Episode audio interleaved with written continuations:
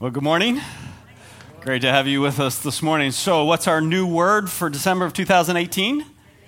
Yeah, readyosity, the quality of being ready to be generous because lots of people want to be generous, but you have to be ready to be generous. And so, pretty simple concept, but I want to make sure it's clear because I'm going to ask you uh, individually or as a couple or even as a whole family would you be praying for the next few weeks in this regard?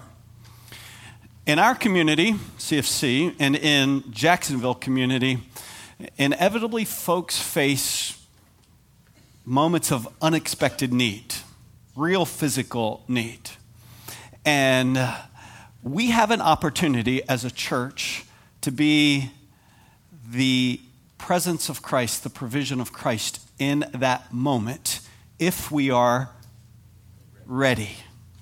And so, uh, I want us to pray about how we might, above and beyond what we've already committed to give to the local church, how we would be ready to give to very specifically meet the physical needs of this community, our geographical, geographic community, as they arise throughout the coming year. And so, don't decide now, but I'd like for you to pray and then, after a couple weeks of praying, if you would come either on Sunday morning before Christmas, that's the 23rd, during our morning services, or that night or the next night for our Christmas Eve or Christmas Eve services, and bring with you in a simple white envelope whatever you said, I'd like to give in order for CFC to be ready to be generous to the physical needs that arise in 2019 of this community, of this community. And so we'll have a readyosity tree out in the courtyard, guarded, because we're going to, uh, obviously, because we're going to ask you to place gifts in white envelopes on that tree so that then all throughout the coming year, we'll be able to, uh, probably a monthly basis, show, with, share with you Here's how you making us ready to be generous help people with groceries or gas or rent or electric, things that real needs that really surface in our community that we could be the presence of Christ. So I hope that makes sense to you. It's not complicated, it's an extra gift readyosity, being ready to be generous, because Christmas is obviously all about the readiness of God to be generous to us in the giving of the greatest gift, the gift of his son on our behalf. So that's what readyosity is, and, and I want you to be praying about it, and then we'll collect those and have the joy of distributing as God brings needs through the coming year. So, can I give you some good news as well? Well, seven of you want good news. The rest of you do close your ears then. No, great news for you. Uh, a couple weeks ago, Joni Alexander, our almost 20 year director of children's ministry, shared with us that she and her husband were relocating down to South Florida to be with family and grandkids. And we said, uh, we only hardly remember children's ministry with Joni, but we believed that the Lord would provide. And so I'm pleased to tell you this morning that the Lord has already provided for us an individual who, beginning January 1, be the new director of children's ministry here at Christian Family Chapel. And many of you will recognize her name if you have children here. Her name is Becky Conover. She will be our director of children's ministry. Yeah, so. There's Becky and her husband Mitch and, and, their four kids. Some of you are clapping by knowing her, and some of you are clapping by faith because other people are clapping. I am confident of this. One of the great things that God did for us is long before we knew we had a need, three and a half years ago, Becky started working in children's ministry, part time staff alongside Joni, so that when we had a need, we would be ready. So, what a tremendous gift. Uh, Becky has lots of experience in children's ministry. She knows CFC. She knows CFC Children's Ministry. She's worked alongside Joni with all of the creative elements, so many of the things that make CFC Children's Ministry so great. And she has energy and vision for how God will grow us and lead us in the coming years. So, what a great provision of the Lord in Becky Conover. So, Joni will serve throughout the rest of this year, and we'll kick off the new year with Becky leading in children's ministry. If you know her, please tell her you'll be praying for her. If you haven't had a chance to meet her, we wanted you to see the picture. Uh, take you a chance to meet her. She's going to be a great asset to our he- team here at the chapel. So, thank you, Lord. It's a great, great, great gift. All right, let's take our Bibles, if we would, and not turn to the Gospel of Mark. Let's take, well, I don't know where else my Bible goes to anymore. Uh, 1 Corinthians 15 is where we're going to start. It'll work our way back to Mark. 1 Corinthians 15 is where we want to start this morning because uh, the final events in the life of Jesus, 1 Corinthians 15 calls of first importance. So they're last, but they are of first importance. So, there in 1 Corinthians 15, if you have a, a mobile device, you can turn to it there. We're going to look at what it says in verses 3 and 4 first. It says there, For I delivered to you as of first importance what I also received. And here's the three things he says are of first importance that Christ died for our sins according to the scriptures, and that he was buried, and third, that he was raised on the third day according to the scriptures. So we've been at this now for the third week this morning. Two weeks ago, we looked at the first importance Christ died for our sins, and we sought to establish from the scriptures the death of Jesus is of first importance because Jesus paid the penalty for the sin of all the world upon the cross. It's not that Jesus died, everyone dies. It's not that he was crucified, many were crucified. It's that in his death, he took the wrath of God that all of mankind of all time had deserved, you and I included, and he took it on himself as our substitute so that we who deserved it wouldn't receive it when we believed in him.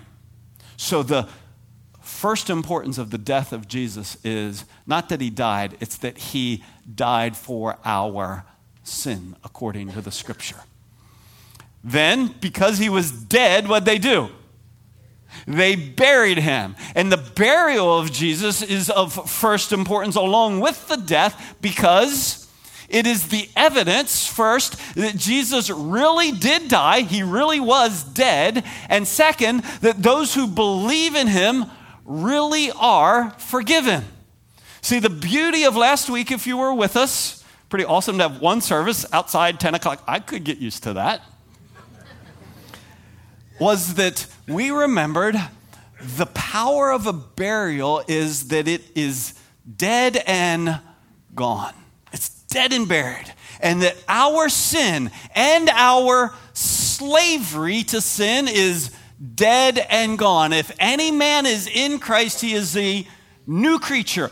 Old things have passed away. So that we could say, and the scripture gives all of these, if you can see them, that our sin is out of reach and out of sight and out of mind because they were placed in the ground with Christ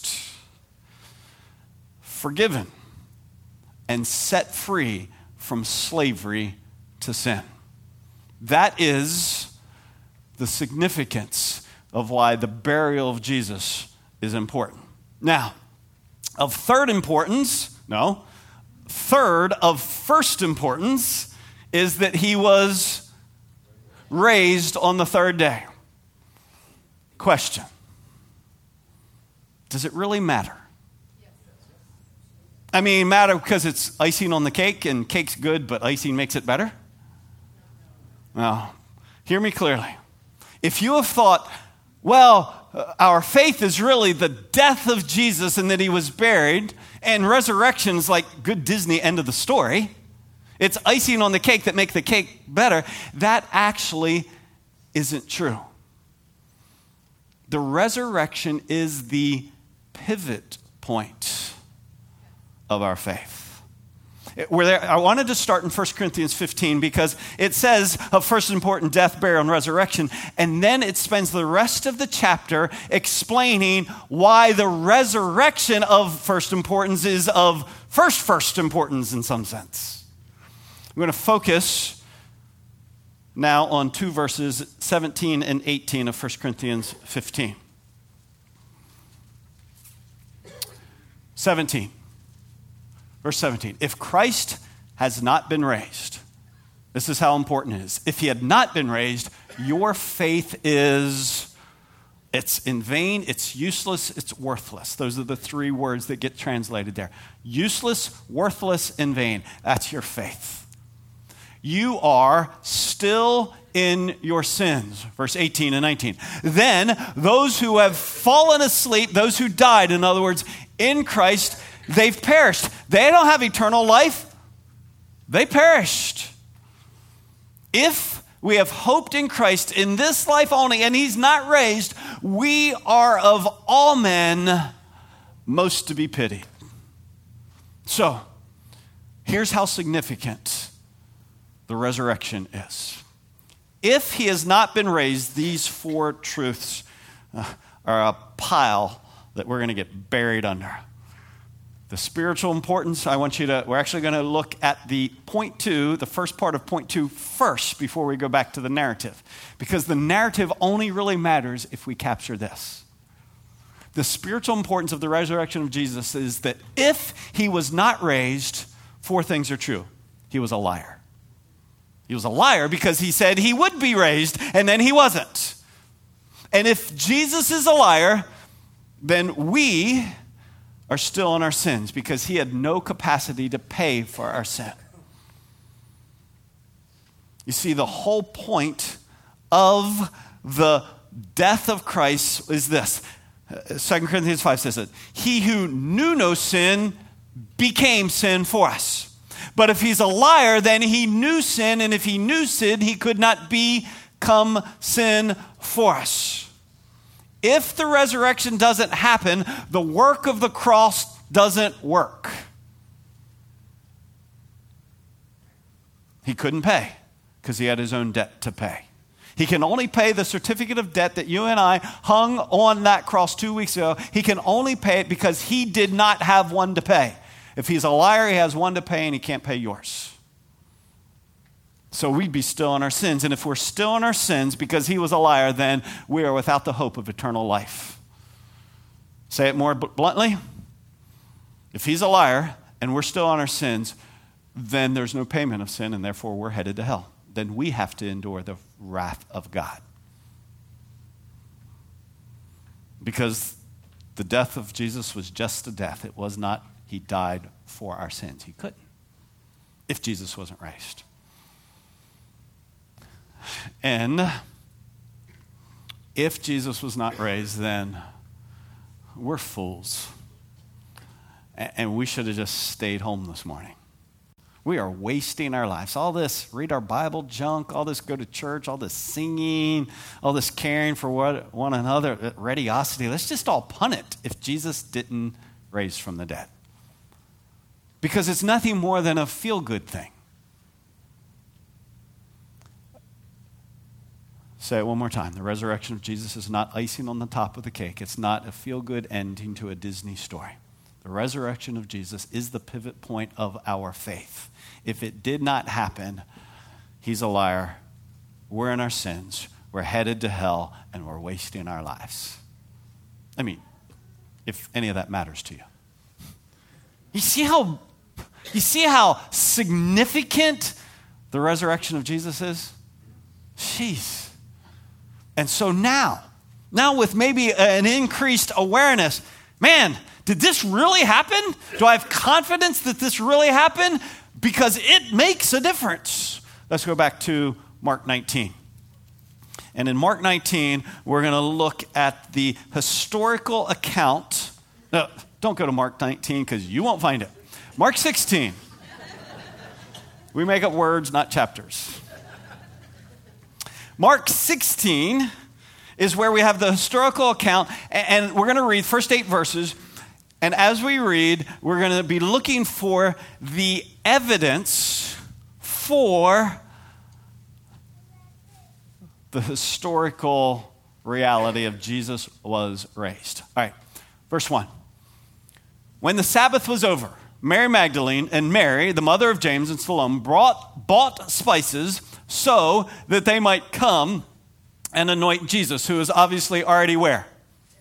He's in the grave, he's in the tomb. Here's what's funny. Verse 2. Very early on the first day of the week, they came to the tomb when the sun had risen. They were saying to one another as they're going there, Who will roll away the stone for us from the entrance of the tomb? Classic. We bought the stuff, we got up early, we're headed there, and then, but how are we going to get in? It's like, do you have the keys? I don't have the keys. You have the keys? I don't have the keys. Uh, we're ready, but we're not going to be able to get to the body of Jesus because of that big rock in front of the tomb. You, you see the dilemma? Looking up, verse 4, they saw that the stone had been rolled away, although it was extremely large. Entering the tomb, they saw a young man sitting at the right, wearing a white robe, and they were amazed. He said to them, Don't be amazed. You're looking for Jesus the Nazarene who has been crucified. Say it with me next few words. He has risen. He is not here. Behold, here is the place where they laid him. But go, tell his disciples and Peter, which is kind of funny for Peter. Go tell his disciples and Peter, he's going ahead of you to Galilee. There you'll see him, just as he told you. They went out and fled from the tomb, for trembling and astonishment had gripped them. And they said nothing to anyone, for they were afraid. All right, Paul's right there. We'll look at the rest going forward the, the, you ever seen something or had something happen that you were shocked so much that you couldn't, you were speechless? You may go, well, only for a second. Well, theirs didn't last that long either. They're astonished and they're gripped with fear and like, oh, but we find that they get over that and then they go tell exactly what they had been told to do. But the, the moment is so astounding to them that they can't hardly take it all in. Because the greatest, and I wonder if you captured this, the greatest physical evidence for the resurrection of Jesus is an empty, guarded tomb. Now you may go, no, that is the resurrection. No, no, no. That is the evidence of a resurrection. That there is a guarded, sealed tomb that now is empty. That is what you might call the smoking gun of a resurrection. Because they were afraid that there was going to be a claimed resurrection. So they had Pilate seal the tomb and they had Pilate uh, assign guards to be able to guard the tomb so that this could not happen. They went out of, those who didn't want a claim of resurrection went out of the way to make sure it could not be claimed, and now they have worse than what they had started with. Not an empty, unguarded, unsealed tomb, but an empty, guarded, sealed tomb. That's a smoking gun for a resurrection. Because either Jesus was raised or there's only one other possibility. When, you have an empty tomb that had been guarded and sealed, one or two things happen. Because, that, because they knew he was dead, right? They had him checked he was dead, and they knew he was in there. Because they then rolled the stone and set the guards. So he had been dead and he had been in there, and now he's not. Either he was raised or Matthew 27. Oh, excuse me, Matthew 28. Man, have I got to get my chapters right this morning. Matthew 28. Matthew 28 gives us the only alternative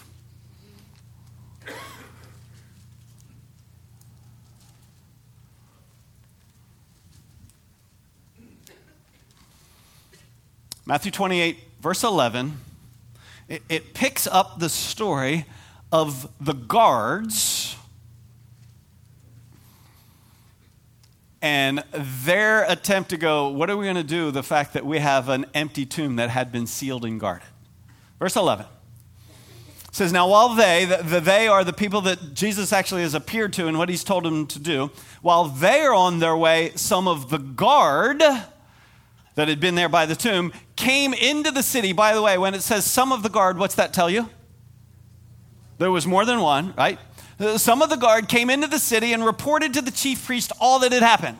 And when they had assembled with the elders and consulted together, they gave a large sum of money to the soldiers. So you can already figure out, even before it says, what has happened. They found out that the, that the guarded tomb was now empty, and they're going, We got to come up with a script. We got to come up with a story. They consult together, and now why are they given a large sum of money? To pay the men to Stay the story. Here's the script. Here's the money to ensure that you stay with the script. You're to say, His disciples came by night and stole him away while we were asleep. And if this should come to the governor's ears, here's what they sell the soldiers We will win him over and keep you out of trouble. In other words, the soldiers are going, You can give us a bunch of money, but if Pilate kills us because we fell asleep to guard the tomb, uh, that money's not going to serve us. So we need you to talk to Pilate for us because obviously you have his ear. So they get money, they get confidence of security, and they get a script. We fell asleep and they stole it. And they took the money and did as they had been instructed. And this story was widely spread among the Jews and is to this day. Is that true? Yeah, that's funny. If people are attempting to to deny the resurrection of Jesus, one of the really the only reasonable alternatives is that he was stolen. So let's look at the foolishness of that fabricated story. It's, it's the only other option, so you got to try to spin it the best that you can, but any. any brief evaluation of the story makes you go, seriously? Consider, first of all, that a stolen body of Jesus would require that the same disciples who, at the risk of arrest, had fled, now were returning at the risk of death. The disciple chickens had suddenly turned into SEAL Team 6, showing back up as a group to take on a tomb guarded by Roman soldiers. That, in and of itself, you go, oh, come on. They ran at the fear of arrest. They're going to show up to take on soldiers. But guess what? It was their lucky night. Because when they got there, they didn't have to take on the soldiers to get the body because they were asleep. All of them, and we know there was more than one. When it says some of them went to see the elders, that means more than one went and more than one stayed. At minimum, a Roman guard would have been four guys. There's lots of reasons you might surmise that there were more than four guards, but at bare minimum, and I'm fine with the minimum, at bare minimum, there are four Roman soldiers who have been charged to guard the tomb. But luckily, they all fell asleep at the same time, even though the falling of sleep and the losing of the body may cost them their life. But hey, I fall asleep all the time, even though my life may be on the line. Right? That's absurd. It's absurd that, that chickens would have become SEAL Team 6. It's absurd that all the guards would have fallen asleep at the same time.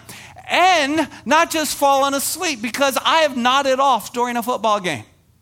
And then my wife will turn off the TV. Hey, why'd you turn that off? Even the taking away of the sound wakes me up. These guys were so dead asleep that multiple men moving what the text said was an extremely large rock, they slept. All of them slept through it all. It was the lucky of luckiest nights for SEAL Team 6. So, You ever stole, you probably don't want to admit this. You ever break in and steal something?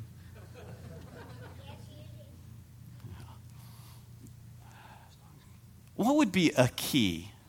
What would be kind of basic to your understanding if you thought, I want to break in, steal something? It would be, I'm going to get in and get out. Because even if the chickens had become suddenly brave enough to take on soldiers who they didn't have to because they had fallen asleep, and not only sleep, but in a deep sleep, all of them at the same time, equally, if you go get in, when are you most vulnerable? When you're inside the tomb. Because if one of them wakes up, now you're all trapped inside. But these guys, SEAL Team 6 was so confident in the sleepiness of the guards that they didn't grab and dash. They grabbed and they go, that's unwrapping. They stayed in the tomb with the sleeping soldiers outside and took the time to unwrap Jesus from his burial cloth. Um, that's stupid. If you're, if you're a thief, that's stupid. You, you grab and dash. So, uh, the fact that the burial clothes are left behind is actually evidence. Come on. Nobody grabs and unwraps. And then, not only are the burial clothes left behind, one of those SEAL Team 6 members had been taught you make your bed before you go. And they took the face cloth off and they went, just hold up. We got to fold it neatly and place it where it belongs before we get out of here. The folded face cloth, just greater evidence that this is not what anyone in their right mind would do if they're trying to grab and dash to steal a body.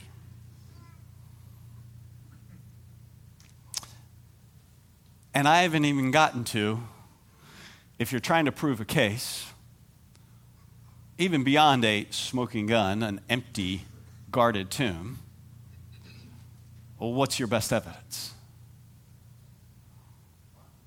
Eye witnesses. That's always your best evidence. And what we'll see in the future is the many appearances of the risen Jesus. Many different people in many different places over many different days. Capture that? Many different people in many different places over many different days. Not one hard to pin down, isolated, nobody else was there. An amazing amount of eyewitnesses spread over a period of time. All that to simply say the physical evidence for the resurrection of Jesus is, is absolutely overwhelming. To the point that there are many, many accounts of those who have set out to disprove it who could not ignore the evidence that proved it. And the only reason someone would deny the resurrection of Jesus is not because the evidence is not overwhelming. It's because if you embrace the resurrection of Jesus, then he is not a liar. And if he's not a liar, then many other things that he said must be true. And I don't want those things to be true, so therefore, Jesus must have been stolen. That's how the lie started. That's how the story started. And that's why people embrace the story today. Because to agree that Jesus really was raised from the dead agrees that he is a truth teller. And if Jesus really is raised from the dead, then one of those truths is he is the way and the truth and the life. That there is no other way to be restored to relationship with God. Folks, that's a that's a significant implication of the, of the resurrection in our present day. When there is a phenomenally high value of tolerance, that it doesn't really matter what you believe, it matters that you genuinely, sincerely believe it. Whatever you believe is fine as long as you are sincere and consistent with it. That's the virtue of our day. But the resurrection flies in the face of that and says, no, it doesn't matter if you're sincere or not, it matters if it's true or not. And Jesus declared, I am the way, the truth, and life. There is no other way to the Father. I was crucified, buried, and I will rise again. And the overwhelming evidence is he did. Because he did, not only is he the way, the truth, and life, because he did, the Spirit of God is now in us who believe. The Spirit of God is now in us, and you might want to add to be clear who believe. The Spirit of God is in us who believe. Now, this may be a connection that you've never made, and this is significant. How is the Spirit of God in those who believe connected to the resurrection of Jesus? It's connected in this way because just hours prior to his death, with, uh, to his arrest, which led to his death, he had said to his disciples in the upper room during what we think of as the Last Supper, he said to them, I tell you the truth, it is to your advantage that I go away. For if I do not go away, the Helper will not come to you. But if I go, I will send him to you. So Jesus has said to them very specifically, What's going to happen to me going away is going to be an advantage to you. And that advantage will be the helper. Now, you may know what he's talking about, but question Did the disciples in that moment understand what Jesus meant when he said, If I go away, the helper will come? They had just learned prior, minutes prior, in the same room with the same group, in the same conversation, around the same meal, he had said, John recorded it, John 14, but it's the same meal that same evening. I will ask the Father, and he will give you another helper. So he had already previously talked to them about the helper and had gone on to say that he may be with you forever. That is the spirit of truth. So Jesus has already helped them understand that the helper is the Holy Spirit. And the advantage of Jesus going away is that if he goes away, then the Holy Spirit will come. And if he does not go away, then the Holy Spirit cannot come. Because uh, the Spirit of truth, the Holy Spirit, whom the world cannot receive because it does not see him or know him. But you know him. Why? Because he abides with you and will be, future tense, will be where? In you. You see, Jesus has taught them just before he was arrested, before he would then be crucified and buried and then raised, that this will be to your advantage. And it'll be to your advantage because then when I go away, the Holy Spirit will come. And relationship with me, watch. Have your eyes, please. Relationship with me will no longer be the presence of God with you. It will then be the presence of God in you. And I could give you 18 different illustrations of the difference between with and in. But you can figure that one out, can't you? The dramatic difference between with and in. The Spirit of God with you will then become the Spirit of God in you. That's the significance of the resurrection. When the Spirit of God now is in you, you can walk in newness of life. The Spirit of God in a person connected to the resurrection, is the key to a person walking in newness of life. Now, what we've laid out this morning and the previous two weeks and these three weeks is this don't miss it. That the gospel is Jesus died for our sins, Jesus was buried, and Jesus was raised on the third day. All three are critical. Don't miss this. All three, death, burial, and resurrection, are critical to the gospel. Let me show you why. Romans chapter 6 says this Do you not know that all of us who have been baptized into Christ Jesus have been baptized into his death? Baptism is aligning yourself, it is identifying yourself as one with. So, the significance. The significance of the death of Jesus is those who believe in him, their sin, their certificate of debt, we did this two weeks ago if you were here, their debt is paid for. They are forgiven because of the death of Jesus. That's part of the gospel. But uh, he goes on, therefore, because we've been, I've been identified with Christ in death, we have been buried with him through baptism into death. So, track with me. The death of Jesus is significant because it's the payment of our debt by which we are forgiven.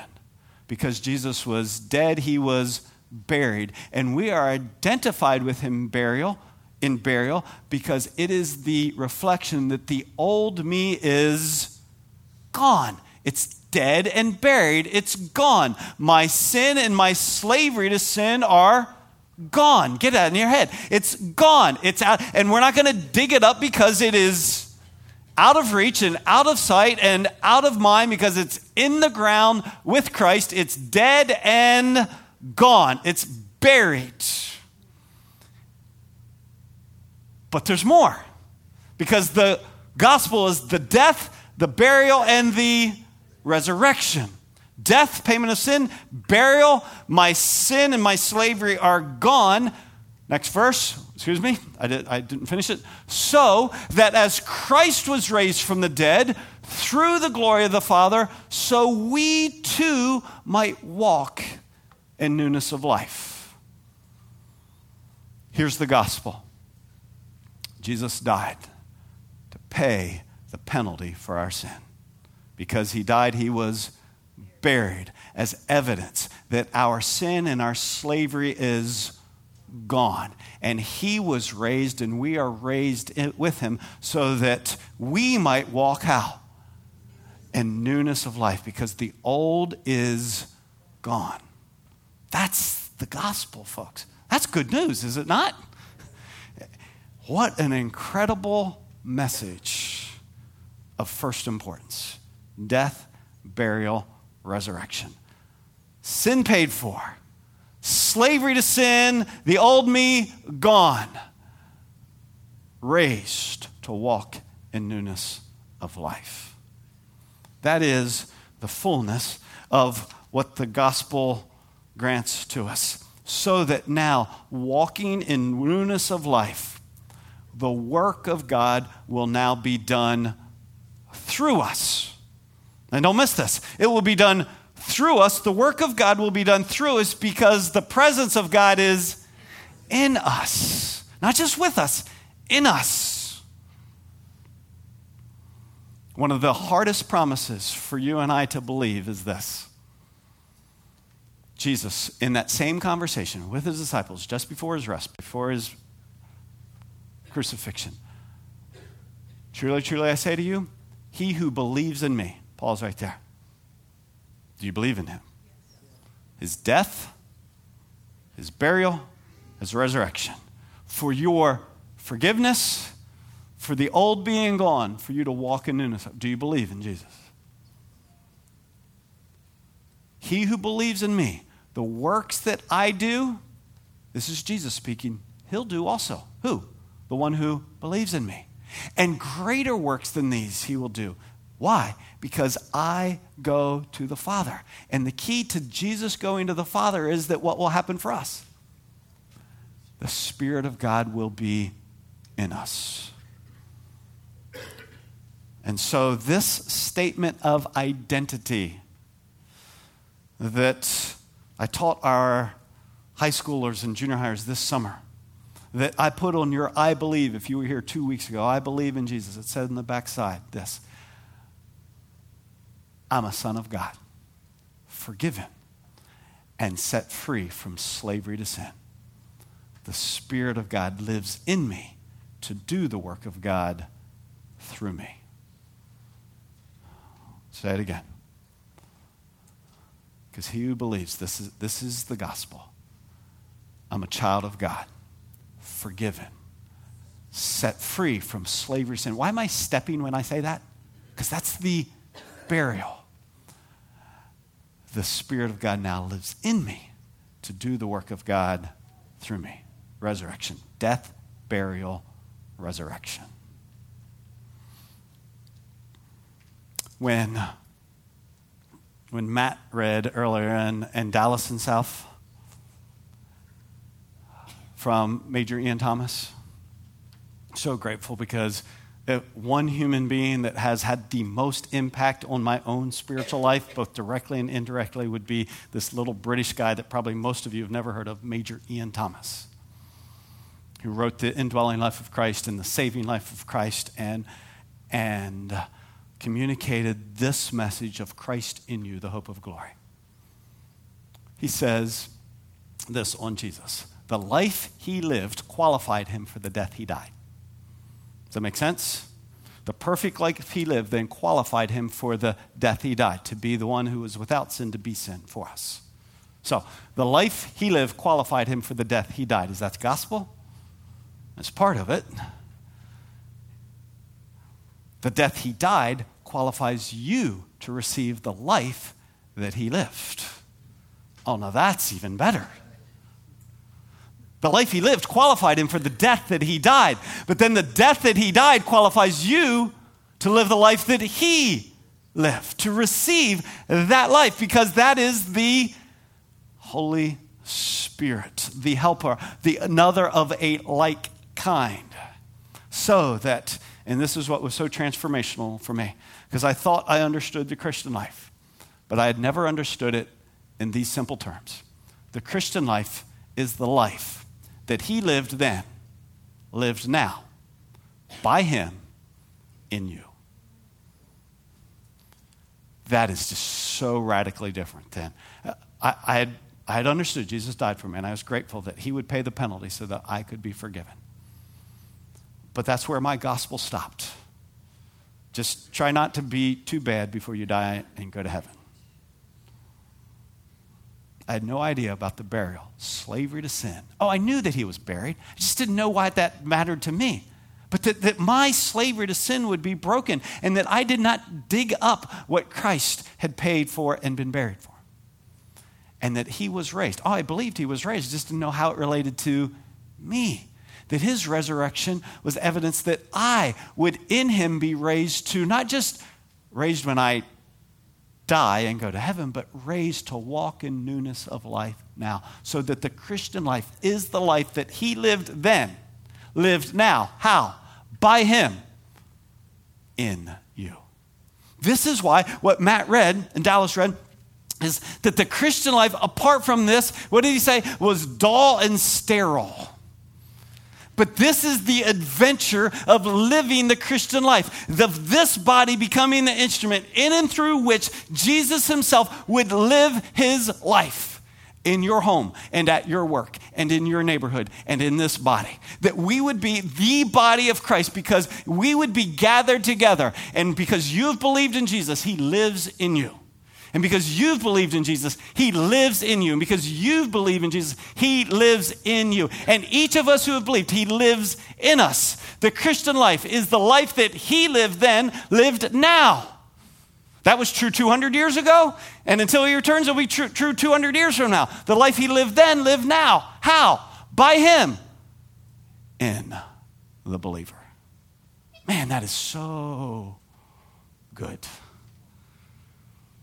That's the Christian life that is not sterile or dull. And I really want to ask you is your Christian life dull or sterile? Or is it a life of Jesus being lived now in you and through you? That's the invitation to believe in Him as the payment for your sin, as the one who broke your slavery to sin and who was raised so that you could walk in newness of life. You could walk in newness of life. And then, when we die, honestly, I don't want to dismiss this, this is, but this still matters. then, when I die, I have full assurance of the bodily resurrection into eternal life. Because I believe that Jesus not only came to give eternal life for the, those who believe, but abundant life to those who believe. The bodily resurrection into eternal life. The most important thing for me in 2018, this is now a personal statement. The most important thing to me in 2018 has been the repetition of this statement in my own personal life I'm a child of God, forgiven and set free from sin. The Spirit of God lives in me to do the work of God through me. That, that has been the most, uh, I've said it to myself at least seven times yesterday. How about you? See, I want you, I would, I would actually beg you to learn this. So would you say it with me? I'll try and stand out of the way so you can say it. I'm a child of God, forgiven and set free from slavery to sin. The Spirit of God lives in me to do the work of God through me. One more time. I'm a child of God, forgiven and set free from slavery to sin. The Spirit of God lives in me to do the work of God through me. That is the Christian life. Jesus, then and now. So, guys, come and they're going to share with us the elements where we remember the death of Jesus on our behalf. A plate that simply holds some unleavened bread that we will remember the body of Jesus. A cup, and guys, you can begin to pass. I'll grab in a second a cup that reminds us of the blood of Jesus. As it's passed, I want to invite you. Would you remember, or maybe for the first time declare, I believe in you, Jesus, in your death, and I believe in your burial, and I believe in your resurrection. I'm a child of God, forgiven and set free from slavery to sin. The Spirit of God lives in me for the work of God to be done through me. As the men pass, let's declare this incredible truth that I'm a child of God. Yes, I am.